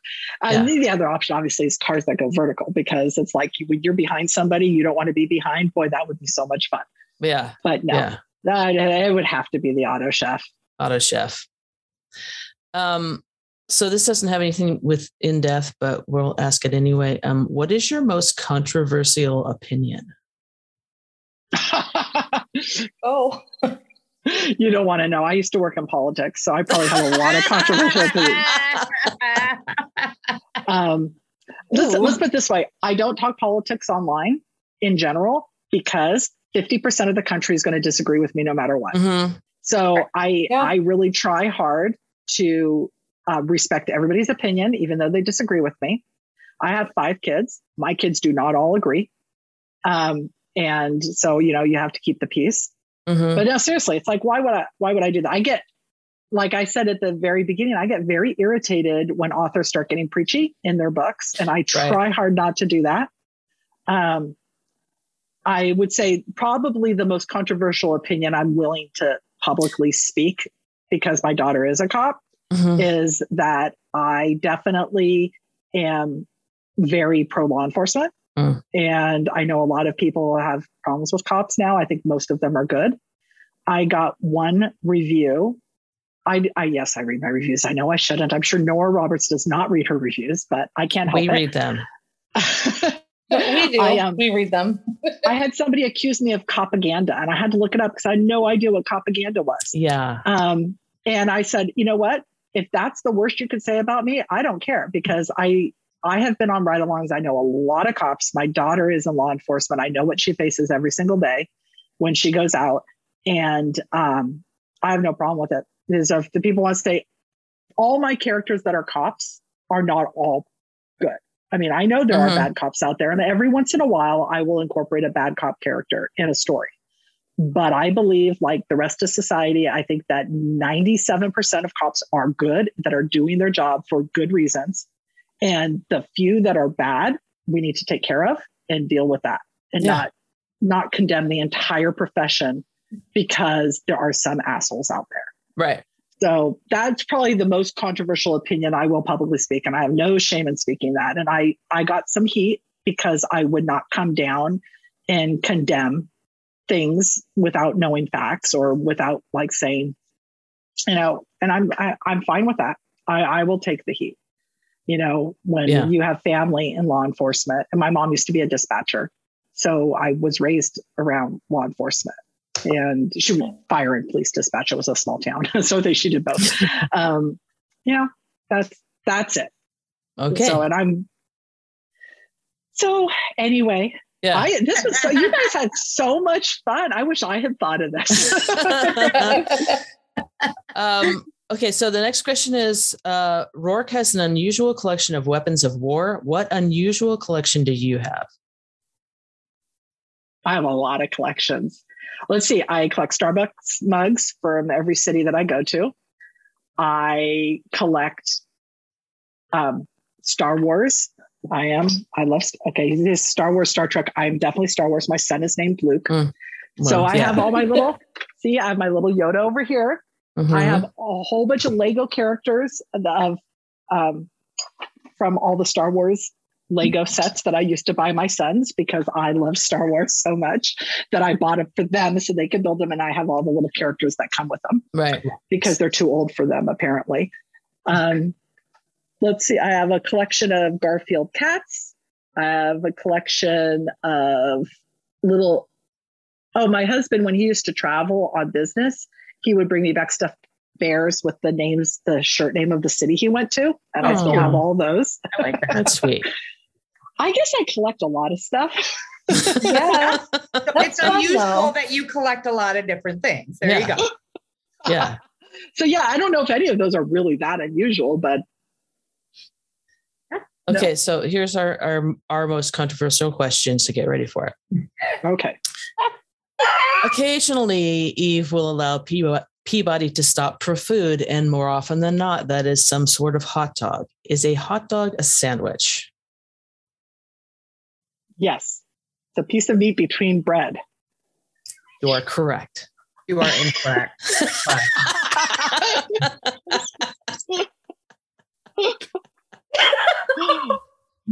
I can. I well, I can at least I can say that um, that Allison and Susan Ericksen both agree with me. So that well, they they both. Everybody they else agrees with Jen, but They're at least I have Allison and Susan. I don't, and I don't agree with anyone because I just don't care. I would. Yeah. it's like this is the dumbest question and the dumbest argument that it we is, have on this it show. It is, but it's so entertaining being yeah. a person who doesn't care. um, so the next question, I mean, it's been a couple years since I wrote these questions up, but I'm going to ask it anyway. What lesson? What lessons are you taking away from 2020? 2021, 2022, since all of this is like drug on for like two years? Um, the, oh, this might end up being a controversial answer. Mm. Um, that critical thinking is dead. That's the lesson that I've learned. Um, but uh, that's, that's not controversial. That's true. That is so true. So I, I, that's probably the, my, my lesson. And also I would also say, um, the other lesson is I hope we never, ever, ever, ever, ever close schools nationwide again. I think that was the single gravest sin that we committed. and we're going to be paying for it for the next generation. Yeah, yeah you're probably right. So that's that's another lesson that I really really hope we learned and not and don't yeah. do that anymore. But despite that, I really hope that Gen Z is the one to bring critical thinking back. so I yeah. have three Gen Zers. I uh-huh. have two millennials and three Gen Zs, um, and they are an interesting bunch. They're very self aware. They are. Um, mm-hmm. They are. So I it, it's a it's a very it, it's a very interesting generation. I'm Gen mm-hmm. X. I, yeah, you guys yeah, are probably all Gen X yeah. too. Yeah. Now Tara's millennial. Yay. Tara's a millennial. um, so I, I do have two millennials because obviously my cop daughter, and it's mm-hmm. so funny. I probably shouldn't say this, but so my cop daughter is very, very conservative, and my number two daughter is very, very liberal. Mm. And you know, they're complete opposites, but they're two right. years apart. They're both millennials, and I think that's really kind of funny um, it's just different. And I raised them the same way. I, I mean, it's like they, yeah, yeah, they were like yeah. inseparable. They're only two years apart, so I did everything with them, right? And they're totally different, which is fine. I love them both dearly. But um, Gen Z is a very, very interesting generation. Mm-hmm. I'm actually learning a lot about them. Mm-hmm. You know, my That's son, he, he's 21. He's 21. He's graduating early from college. He's at Texas Tech, and he calls me every single day yeah. Hmm. And I am I'm happy that he does, even when he annoys me. Yeah. um, I I don't know if you ever heard of this theory, but I read um, I, I have been reading a book called the um, the Fourth Turning, and um, hmm. there's this theory out there. It started a, a, long time ago with a book that two guys wrote in the 90s, basically breaking up our history into um, increments of like 80 years each, and each 20 years is a different, they called it turning. And they all start out with, you know, relative uh, peace, and then things become more chaotic over time until you have a big climactic, like, for example, uh, you know, uh, right after the Revolutionary War. And then we went into a period of relative peace, and then things started devolving until we got to the point where, you know, Civil War.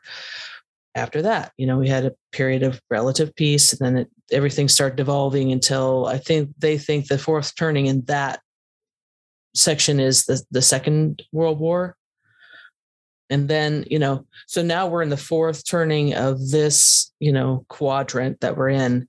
And their uh, prediction was that that in the uh, 20s and 30s there was going to be a big cataclysmic thing that happens that's going to like cause some big, you know, global disruption, which is, and they said this in the 90s, which is now happening. And, you know, um, but the reason I bring it up is because um, the theory now is, you know, that after that happens, then the next, you know, section happens where we're going to have peace for, you know, 20 years or whatever. And Gen Z is the one that's going to bring that to bring that, you know, mm-hmm. you know era of peace they're going to lead us through that.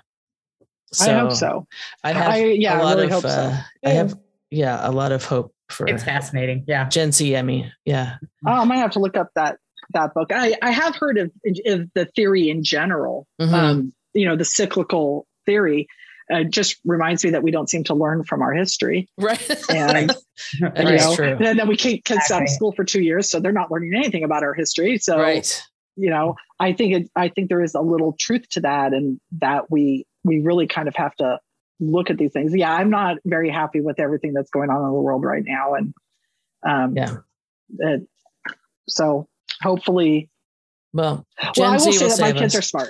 my and my my my kids are smart. Luke's yeah. a math major. He's graduate math. Math for me, I don't understand it, but he uh, and then Mary is uh, studying to be a teacher. So yeah, Great. Yeah. Well, like I said, I have a lot of hope that they're going to save us. They're the ones. So yep. come on, Gen Z. Hey, Gen We're counting on you. You got this. Okay, couple more questions. Uh, if Mira's playlist contains some songs by Mavis Freestone, some people might be surprised. What band or artist would people be most surprised to find on your playlist? Ooh, I don't know if people would be surprised. I mean, I am Gen X, so like we were saying, um, right. I have a lot of rock, uh, hard rock on my list. Um, one of my favorite bands when I was in high school was Led Zeppelin. So I still have wow. a lot of Led Zeppelin. Yeah. Um, I guess the biggest surprise would probably be I still like the Grateful Dead. Most people are stunned when they hear that. but uh, yeah. I was raised in Northern California and the Grateful Dead was huge there. Um, mm-hmm. Um, so that's probably, oh, the actually on my playlist, it was, I don't know if it's, I didn't put it there but I do have the entire Glee soundtrack on my playlist because my daughter was obsessed with Glee, there and so go. it's on my playlist because that's, we have family that's sharing. Some good stuff. That's some, good stuff. I'm not gonna lie, I've got a ton of Glee versions of songs on my on my playlist, so mm. it's all good. I have no Glee versions of any song. Yeah. So sorry. um, so our last question is um, well, you know, generally people listen to our podcast, but um, besides Podcast in Death, favorite podcast? Do you listen to podcasts? I have listened to a few true crime podcasts, but I couldn't name them because it's mm-hmm. just based on the topic that they're talking about. Right. And I say, oh, that sounds interesting. I'm going to listen to that. I don't listen to a lot of podcasts. Mm. Um, I haven't, I did write a book called The Sorority Murder about a cold case podcast. So I mm-hmm. listened to a whole bunch of different podcasts. Oh, um, research. Just to get into the feeling of what true crime podcasts are all about. Right. Um, and some of them were very interesting. I just haven't jumped up. I will admit I have listened to a lot of Joe Rogan, a wide variety of his stuff. He had one on nutrition. He had this woman on talking about nutrition for women in their 50s. I'm a woman in my 50s. I said, Oh, that sounds really interesting. and I actually changed my whole vitamins after listening to her. Yeah. Um, the vitamins that I take. So um, which I think actually has really helped make me sleep better and be more alert. So I'm mm. more power to that. Um, but I don't listen. I do listen to audiobooks now. I never listened to audiobooks until about two years ago. And then said I had to get out. I gained a lot of weight. And I said I have to walk every single morning. And the only way I could walk in the morning is if I'm listening to something. Mm-hmm. So that's how I started listening to audiobooks. And so I've listened every Lisa Gardner that's been discounted. Even if I've read the book, I will buy mm. that because I like her narrator. Every in death book I that has been discounted, I've bought that. And Susan Ericksen is one of the best. Yeah, it, it really has a lot to do with the narrator. It really does. Yeah.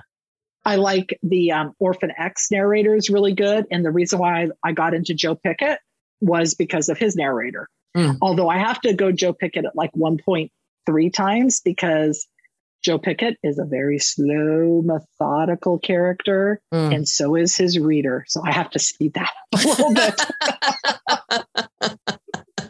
bit. Love it. Okay, well, that's our fan questions. Um, you, Jen, Tara, do you have any other questions? No, this was really, really a great interview. Yeah, I, I like I really enjoyed it. Yeah, it was tons of fun.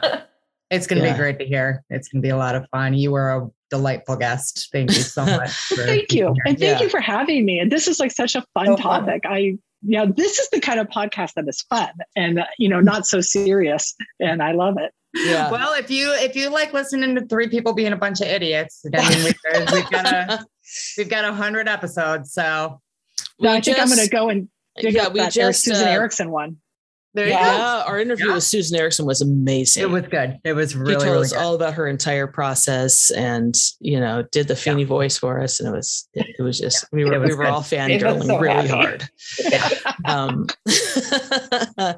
but yeah, we just released our hundredth episode today, so awesome. that's actually a good place to start because what we did was we did a montage of all of our, uh, our we asked our listeners to vote on you know what their favorite moments were. We did a montage of all of those. So you get a real good idea of what you're dealing with with that one episode. Very cool. Okay well i'll definitely do that. I'll do the susan Ericksen one and then your 100th episode. Yeah. Yeah. Great. So, well, thank you so much for for thank taking you. time out. And um, so your your la- your latest book is sorry, remind me the of the wrong victim. Again? The, the wrong, wrong victim. victim. Yep, it just came out uh, two weeks ago. Right. So, um, if you aren't already uh, reading Allison's books, go out and pick up. That's the third in the Quinn and Costa uh, yes. trilogy. We're so far a trilogy. Are you going farther? Yes, the fourth okay. book will be out next year, and then I have two mm. more under contract. So there oh, will awesome. at least be six, if not more.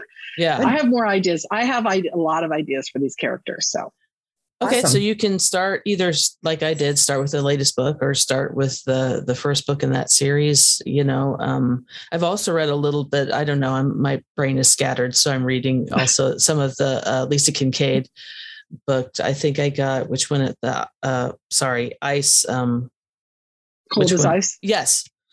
Yeah, that's the, I picked that one. That's number. Well, that's the most recent one. Mm, you might okay. be confused just yeah. because it's it it came out last year and oh, it, okay it deals with basically kind of a compilation. You you learn a lot about Lucy. There's a lot of recurring characters in that one. Okay. We were talking about recurring characters. This right. is kind of where they all come together. yeah. Um, but yeah, pick up some of Allison's books, and we will definitely uh, get you in touch with Dana.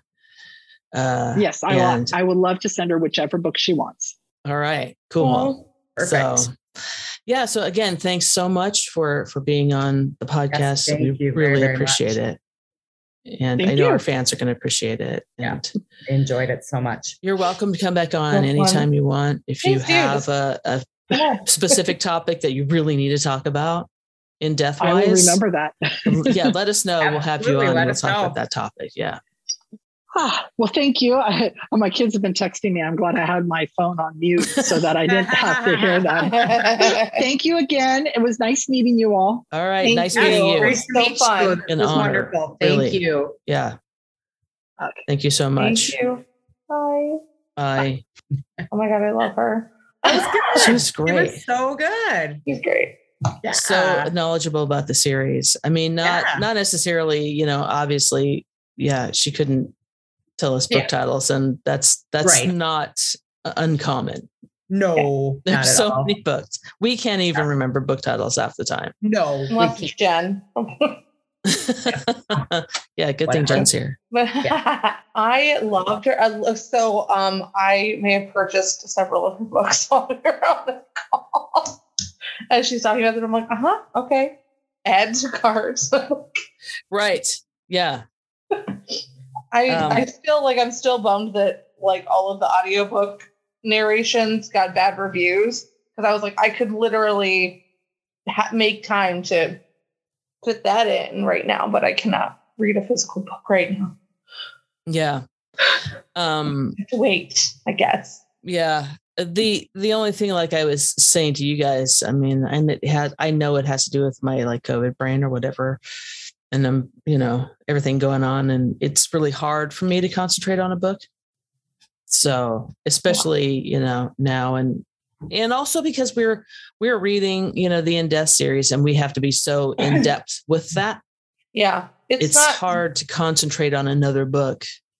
Yeah. You know, I'm kind um, of enjoying being in a place where I re- like, I can revisit the in death series. I'm like, you know, we're doing basic snitches stuff and i'm like i would like to read a book or i would like to watch a show um, once my theater life slows down but i just am like i might need to just do things that i've already read already seen you know yeah well i do so much we do watch one episode of miss maisel whenever we can but yeah that's another one i have to i have to start watching People, people are like, "Where are you guys at?" We're like, "Oh, we just started the third season, and it's been mm, a long time."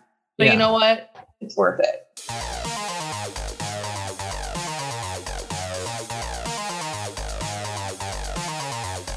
Um, let's see. I, I don't really have. I think we have one new uh, patron. I do oh, want to okay. shout out to that new patron. Let me see, Jasmine. Oh, thank you, Jasmine. So yeah, thank you so much, Jasmine, Jasmine for being. is a member, I think, of the Discord too, but she's also in the Facebook okay. group. Okay, good, good. Well, thank you so much for becoming a patron. We really, really appreciate it. Other than that, I just I, I don't really have much. You know, this this episode's gone. You know, pretty long. So yeah, yeah it, was great. It was great. one of our interviews, it's it's long. Yeah. Um, but she had so many interesting things to say. It I didn't did. want to like cut oh, it short. Yeah. You know. So, um, and I hope, you know, Dana's happy with how we conducted the interview. she'll let us know. I'm we, sure. hope Dana, we hope Dana enjoyed. We hope you all enjoyed, but we especially hope Dana enjoyed. Yeah, and absolutely go and get um, some of Allison's books if you uh, if you're a fan of suspense novels and romantic yes. suspense and, and that kind of thing. Definitely I really am enjoying what I'm reading. Oh, good, like good. It's scary. Yeah. It's just, yeah.